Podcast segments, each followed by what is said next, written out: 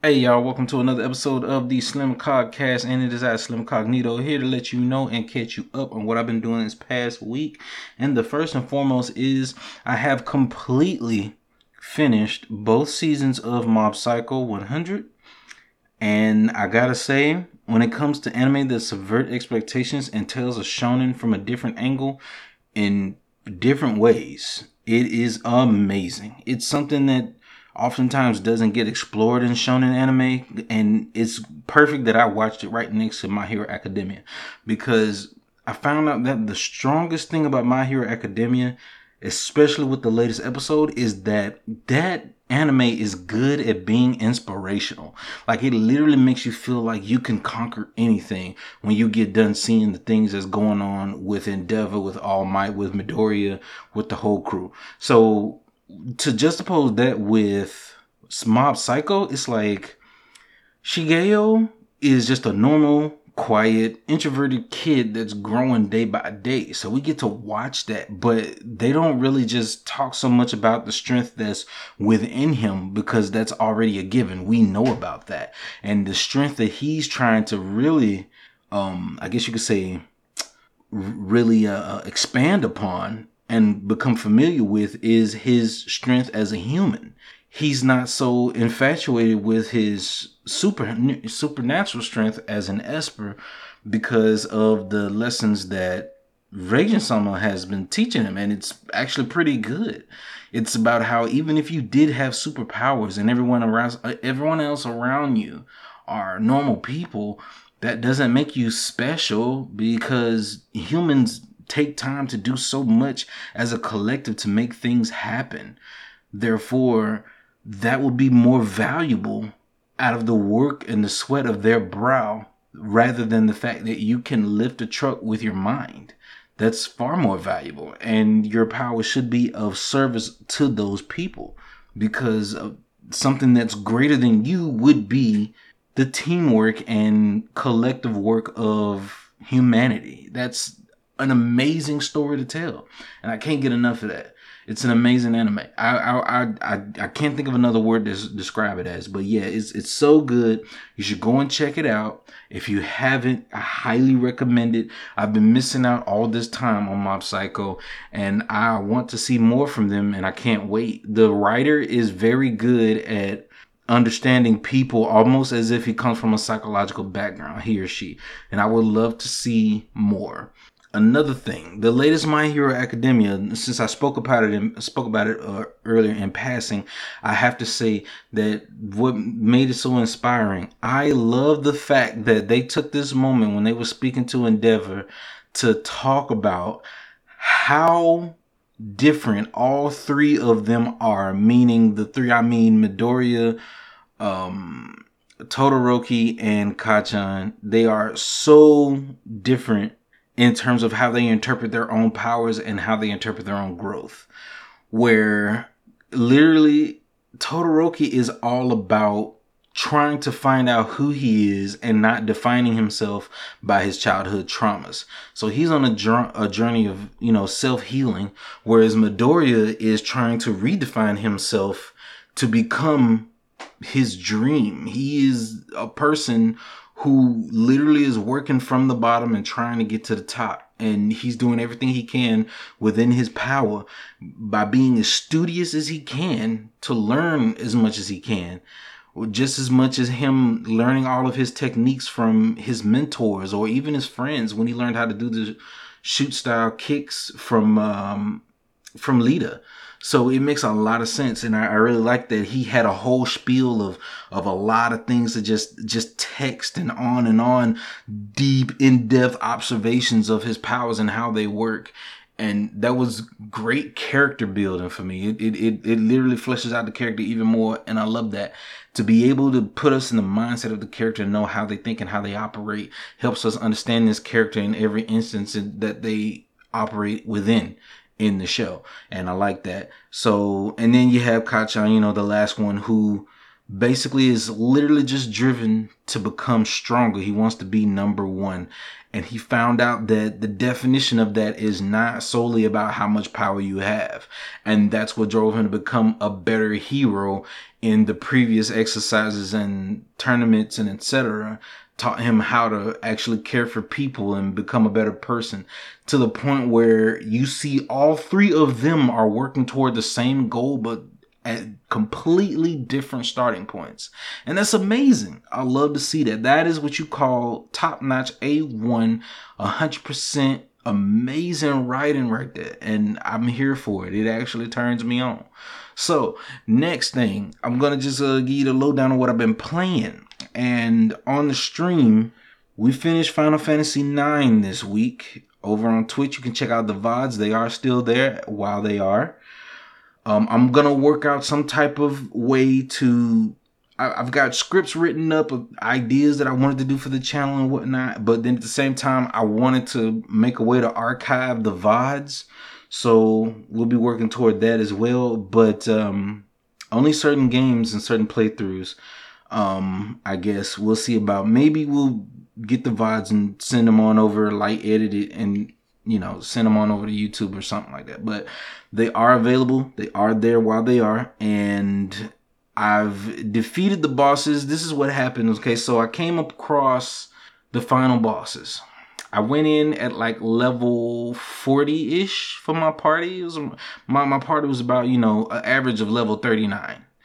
So we went in, we did our best, and we got wrecked because I killed the Deathguise dragon of course, I've beaten all the other bosses uh, proceeding to it. But um, Deathguise Dragon, I wrecked it. Um, barely made it out of the fight, but I did make it out of the fight. Then came to Kuja. Kuja took a little bit of some time, but I actually managed to beat him. I think it took about two, maybe three tries, and then I beat him. And then finally, I got to the final and third and final boss of the entire game, which was Necron. And Necron was shooting, he had this one ability. Okay, he had one move called Blue Shockwave, which guaranteed to put any one target down to 1 HP. Then he had the Blue Cross, which was ridiculous. And no, it was Grand Cross, I think it was called Grand Cross, which is basically for it shows an animation of a bunch of planets being lined up into a cross around well earth is in the center and it just inflicts every status effect in the book at random on your on your on your party and I got wrecked by him my first try and then got wrecked by him on like my third or fourth. So at that point I was streaming for about a good 7 6 or 7 hours and I was tired. I said I'm going to have to tackle this tomorrow. I came back the next day after doing a little bit of light research without any spoilers, and I decided that if I could not do it on another try, on my first time back, I'll just go and grind. And I did just that. And during the grind, I wanted to go ahead and switch out my dagger white mage for Eiko as the white mage because Eiko had Curaga, whereas Dagger did not. Now, the thing about Dagger is she's okay with the heals. She's fine with the heals, but she also has summon. So she has pretty much she can deal damage as well as, you know, sustain the party. But because I have all these other characters that can deal amazing damage, not talking about Freya, Freya kind of trash, and I'm gonna go on a little rant about Freya in a second. But all these other people that can deal this amazing damage in one turn a piece, I don't really need her summoning Eidolons in any form or fashion. All she needs to do is spam heal at that point. So here's the thing. My problem with Freya is that as a Dragon Knight, I was loving, you know, the class, the people who are Dragon Knights, like uh, Edward from Final Fantasy VI was amazing. Um, I guess um, after six, all of the rest of them were like um, just the abilities that you can equip to make them into that. Like you can change their basic attack to a jump attack or add it as an extra command. Like uh seven, I think is materia that gives you that ability, and eight is uh, I think it's um, a GM that you can equip some type of uh, ability that'll give you the ability to do so. But um, whenever there was a Dragon Knight character, usually they would be badass. And I have not seen one be great since Final Fantasy VI. And I don't understand why it's so trash, but it is. So, yeah, Freya's damage is not the best, and her best abilities are dice rolls. Okay, her second best ability was I forget the name of it, but it's supposed to like bring a bunch of dragons out, and it has a dice roll whether it will restore HP and MP fully of your party members, or put them to one MP or one HP. So you'll never know which one you're gonna get. That's trash. I would never use anything like that. And you never, ever, ever, ever in an RPG, at least my rule of thumb is never choose random chance over consistent stats and results. Ever, ever, ever, ever. Why take unnecessary risk when you know that you can just consistently do something that's more, or even if it's a little bit less than what that dice roll could potentially give you? As long as it's consistent, you know what you are capable of, and you don't have to really worry about the outcome because you're guaranteed to get this. That's why Cait Sith is not a popular character in 7.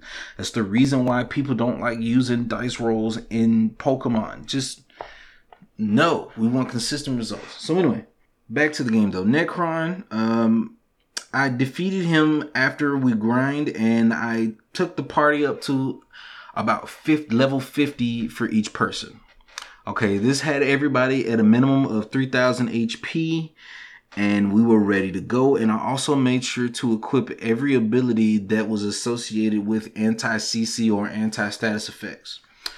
This is what made the big difference because one time after I came back to fight him again, I failed, but it was only because of RNG. The Grand Cross had him inflict zombie on three of my party members. There's no way to fight against zombie aside from using an item called magic tag, and I don't have any abilities that will negate that status effect from even being applied. So yeah, we kind of ate, we kind of bought the farm on that one and we ate shit. But we came back the second time and it was a good fight and we wiped them and I enjoyed it. It was a good boss fight. I was livid when I started playing Final Fantasy IX. I was mad because the pacing is slow, which rightfully so it is. It's very, it's a snail's pace of a game. So you have to be willing to accept that. But it's one of those games that's literally designed from the bottom to the top all the way through in every aspect to pay off in the end. And I didn't get it until I beat the game. And the whole point of it was, even down to the difficulty of the final bosses, the whole point of the game and the message behind it was the will to live in humanity and how how hard you're willing to try to stay alive or keep going or to accomplish things or etc. It's really about your journey that you look back on and you find out. When I look back on everything I did in that game from the start to the finish, I was like, damn, that was actually a good journey. It was a good adventure, actually. It was wholesome. It was, you know, understandable and very humane. It didn't like any other game that I would play, I would look back and say, "Oh, those are cool moments." You know, I remember the explosions and the great times and etc. But when you look back at the beginning of the game, it was a completely different vibe all around. All the characters eventually grew or changed, the important ones anyway, not talking about Freya. Uh, Steiner, I hated Steiner at the start of the game. Hated him, hated him, hated him, hated him. He was annoying. He was too much of a prude. He was always by the books. Nobody likes that at all. And then, you know, suddenly he had this cool moment between him and Beatrix after Alexandria was attacked. And that was so dope. And it was the first time that he looked like a true hero. And I understood why he does what he does. Then, after he fell in love with Beatrix and everything moved forward, and you see the way he behaves toward the end, you come to find out that he's not just someone who's annoying and prudish about rules and, and uh, you know, upholding his knighthood, but really he just defined that's what he defines himself that's what gives him purpose in life is to be the greatest knight of alexandria and the title that he was given. And being one of the knights of pluto he takes a lot of pride in that. And it makes sense. That's why he has so much dread when things started to go south and it looked like he was doing a bad job. So he started overcompensating. It's so oh my god. It's so good. And you know, the things that Zidane was going through as a, a, character or Dagger even, you know, was interesting. So I, I'd say that I really did enjoy that game.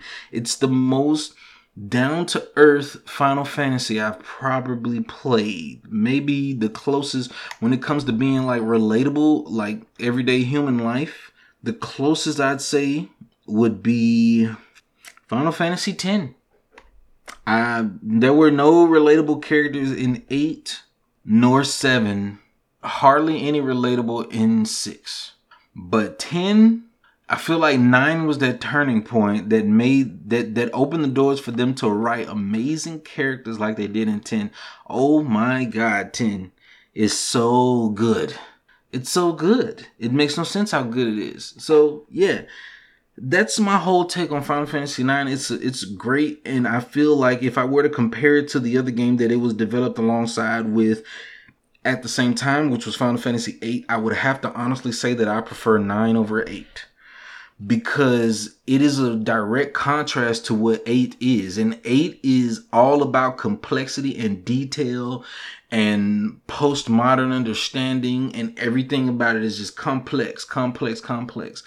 If you look at 8, it's got the junction system, it's got the active battle um, buttons that you can, you know, do extra damage with, it's got um, the different customization options and growth of character options or you know different areas on the map with different spawn points of enemies you know that are consistently like like each enemy has a habitat you know. It's got um, all these complexities with the gardens and the schools and these it's it's every oh, the whole plot everything about it was about complexity from finding out their origins in the orphanage and all the way up to them being assassins for hire and all the way up to them going into space. It was all about complexity.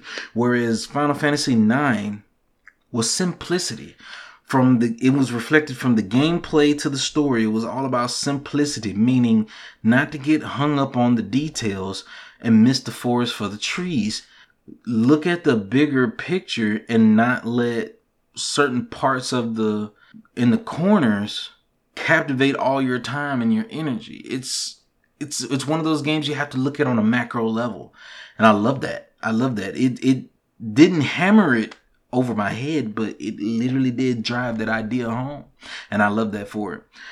So yeah, Final Fantasy 9, that's my complete understanding of it and how I view it, or at least, you know, my perspective on it. And I'm sure there are others out there, but this is the best that I could conjure because this is how I choose to see it.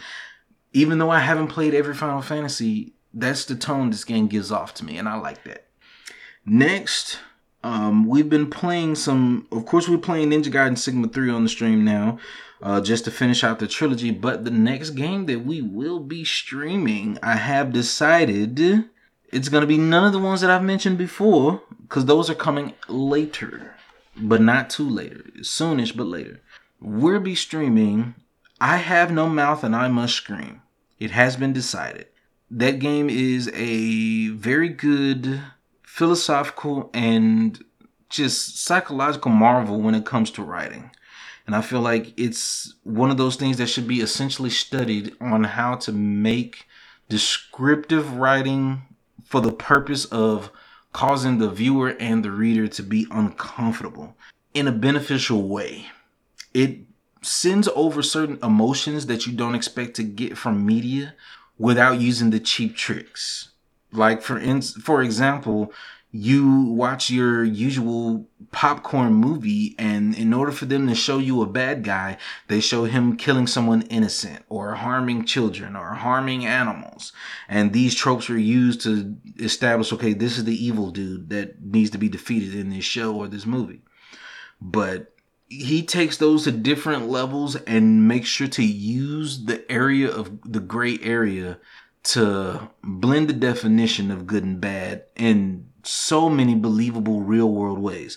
So I can't wait, and I hope y'all enjoyed as much as I hope to. And with all of that out of the way and being said, lightning round on the news. Let's get started. So, first thing on the docket over on PCGamer.com, there are one or two staff at Respawn working on Titanfall security problems. So, of course, I'm sure we talked about this last week or the week prior. I can't really recall, but there's been hackers that have been targeting Titanfall 1 and Titanfall 2 for that matter, where they DDoS servers and ruin games for people. And they've also been doing so on Apex Legends. And it turns out that a hacker hacked Apex Legends in order to force Respawn into fixing Titanfall.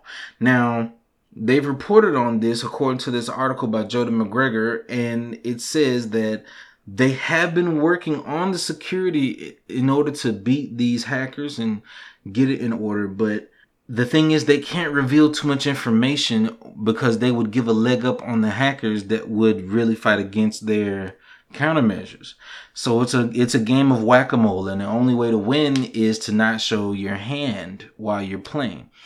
And they're doing their best to fix it. However, Titanfall is not the biggest priority, Apex is. So most likely they'll be fixing Apex and Titanfall 2 before they actually get around to repairing Titanfall 1, but they said they only have one or two people on the job.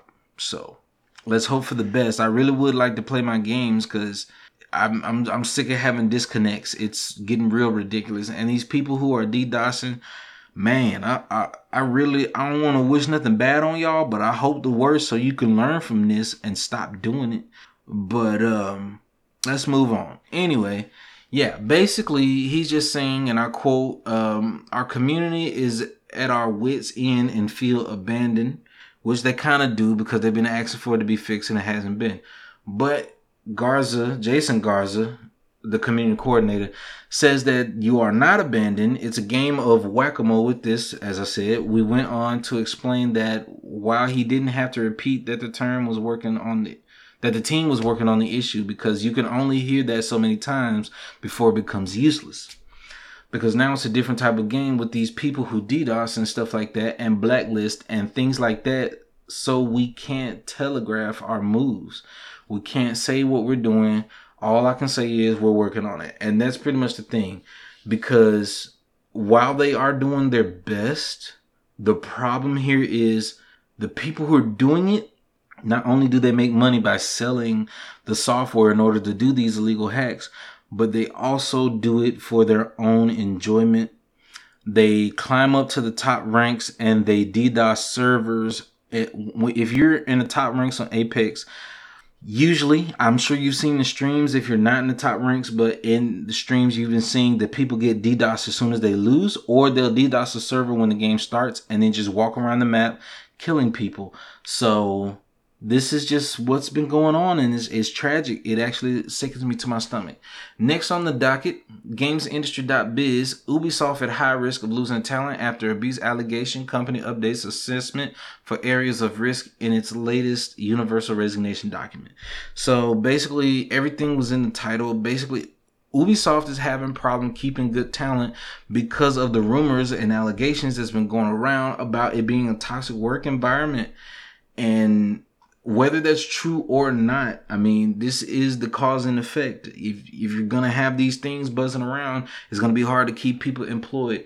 If people hear about certain things happening, you won't really see people go out of their way to work there unless they actually need that job. And when it comes to jobs like game development, you gotta be careful because the indie scene is the indie scene is strong, competitive, yes, but strong and a very valuable revenue to run down. Anywho's Eurogamer.net next on the docket. Capcom's anti-tamper measures might be causing Resident Evil Village's poor PC performance. Of course, Digital Foundry reported on Resident Evil Village uh, PC version and they they looked at the port and it was not good actually it was pretty bad because there was flickering and all types of visual stutters and issues once you are in certain parts of the game. And it turns out that these issues are caused by Capcom's anti-tamper version 3 and Denuvo version 11, which um, a hacker found out, a cracker and hacker, turned out he removed this DRM from the game, of course, and it resulted in a smoother gameplay. They gained extra frame rate and clearer visuals. This should tell you something. You cannot bar these games from people for anti-piracy measures to that degree of aggression. You have to take it easy. You have to let these things play out. Elsewise, you'll end up with these problems. And more people would rather have to, well, I wouldn't say they would rather have it on console because I would rather play it on PC, honestly. But you're forcing people to have to buy it on console, and that's just trash. And this this worry about piracy is a big problem because Steam sales have not dropped off. Steam numbers have not been bad, and most people do not pirate. They really blow it out of proportion. I haven't met a single person that openly said or even admitted or that I've seen that openly pirate these games. So I don't I don't think it's as bad as they make it seem. And it feels like a waste of money that they're investing in. So yeah, but plain and simple, the whole PC port just plays better without such. And it's a shame. I'm gonna let you all make your own opinion on that. But for me, I think that they should leave that shit alone. Next on NintendoLife.com, Nintendo employee tells fans to stick with current Switch if they're not digging the OLED screen. The OLED screen version of the Nintendo Switch just dropped. Main changes were the new dock with the built-in LAN port and a new design whereas also an OLED screen was implemented into the Nintendo Switch which is supposed to give more vibrant color and a slightly bigger resolution for the game to run on. It does look great, a little bit better, and they also upgraded the default internal storage. However, it is not a huge graphical update. This is not a Switch 2, this is not the Super Switch, and this is not the Switch 2.0. Don't even buy into it, all right? Just just if you want a better screen or you don't have a Switch, and you would like to get one, then this would be the better purchase. But if you already own a Nintendo Switch, then it is not advisable to go and get the OLED screen because it won't change your game experience that much. It's the same Joy-Con, so you're still susceptible to Joy-Con analog stick drift. And you might want to get something third party to attach to your Switch in order to replace those. Now, other than that, last thing on the docket, over on Polygon.com, Mass Effect Legendary Edition, and puts the butt shots. A mod puts the butt shots back into the game. Now, I'm sure you all remember me complaining about the character in particular from Mass Effect 2 and 3 named Miranda, who was supposed to be the perfect human being made to procreate with. Um, which I never really signed on with that notion, you know, not to make it about race, but I, I just found that very suspect that they would even make that the entire intention of a character. But it makes sense within the world's um you know, in the world's lore and mythos, so I don't really like get too honorary about it. It don't really bother me that much. But um to get back to on topic though, there was a lot of shots in the original games of Mass Effect 2 and 3 where Miranda's ass would be the focal point of the entire shot and it would go from left to right and the camera would follow. And it was annoying to me because I did not like Miranda. Okay, her jaw looks like something that came directly off of Optimus Prime from one of the Michael Bay Transformer movies. Her jawline is so goddamn strong, I expect her to bench press 5,000 pounds her news, okay, it's not about that. Okay, she's just not attracted to me. That's the point. And all in all, they tried to force it on you, which made me want it less. Okay, they kept pushing on, hey, you want to fuck her now? How about now? Do you like it? Go ahead and hit that. How about now? Did not like it, was not a fan. And originally, when the game came out on PC, the trilogy, they there was this modder, this very same modder, removed the shots of Miranda's butt from the game as much as he could, he or she could. Now that the game has been released in the Legendary Edition, the trilogy, they're tr- he actually put the butt shots back in, and I'm like, I don't hate you for this because I understand, and everybody gotta have a horny. You feel me? Um, but it's the irony that, that that makes it so poetic for me, and I find it kind of funny. You know, I'm not mad about it. It's just, damn. He became the very thing that he sought to destroy, I guess. It's, anyway, that's everything that we have on the docket. And from anything that's worth a damn and all that, um, there was a state of play, but as far as I've seen, there's not much new uh, that's been announced aside from what's already been announced. So, yeah, there's that for Sony and PlayStation. and let's hope for the best of what's to come. So, yeah. And also keep up with the stream. We've been doing great. I want to thank everybody who comes out to the stream every day to uh, check out the gameplay. Everybody who was there to help with uh, Final Fantasy IX. It was a great time. I really appreciate it. Uh, those who helped me out for sure and those who were just there watching. I, I thank you as well, just as much. And we're going forward. Hopefully, we can hit this 100 follower milestone. I really do hope so. That's my next goal. So, without further ado, always remember the channel motto intentions are the most important actions ain't nothing but loud and words don't mean a damn thing y'all take care of yourselves don't forget to go and follow me over at slim cognito mode on twitter at me at some stupid stuff go ahead and check that out and the twitch under the same name as the youtube channel which is slim cognito entertainment Y'all be safe out there. It's hot this summer. Peace.